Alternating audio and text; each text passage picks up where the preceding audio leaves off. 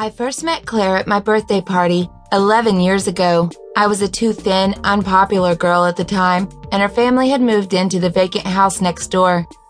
My mother had invited her without my knowledge. I was 14 at the time, and she was one of six people there, and that included my mother, my dad, and me. I remember her walking up to me with a confident air about her, holding out her hand and saying, Hi, I'm Claire.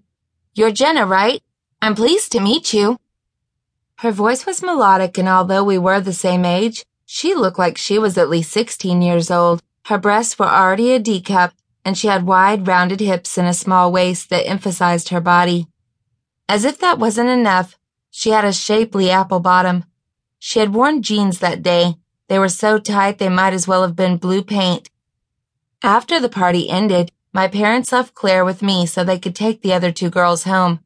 As soon as the car was completely out of the driveway, she walked up to me as if she had always known me. Taking my hand, she walked me to the living room where the party took place. Then she did something I would never forget for the rest of my life. Without saying a word, she leaned forward and kissed me on the lips. It was a soft but firm kiss, and it was the first kiss I ever had.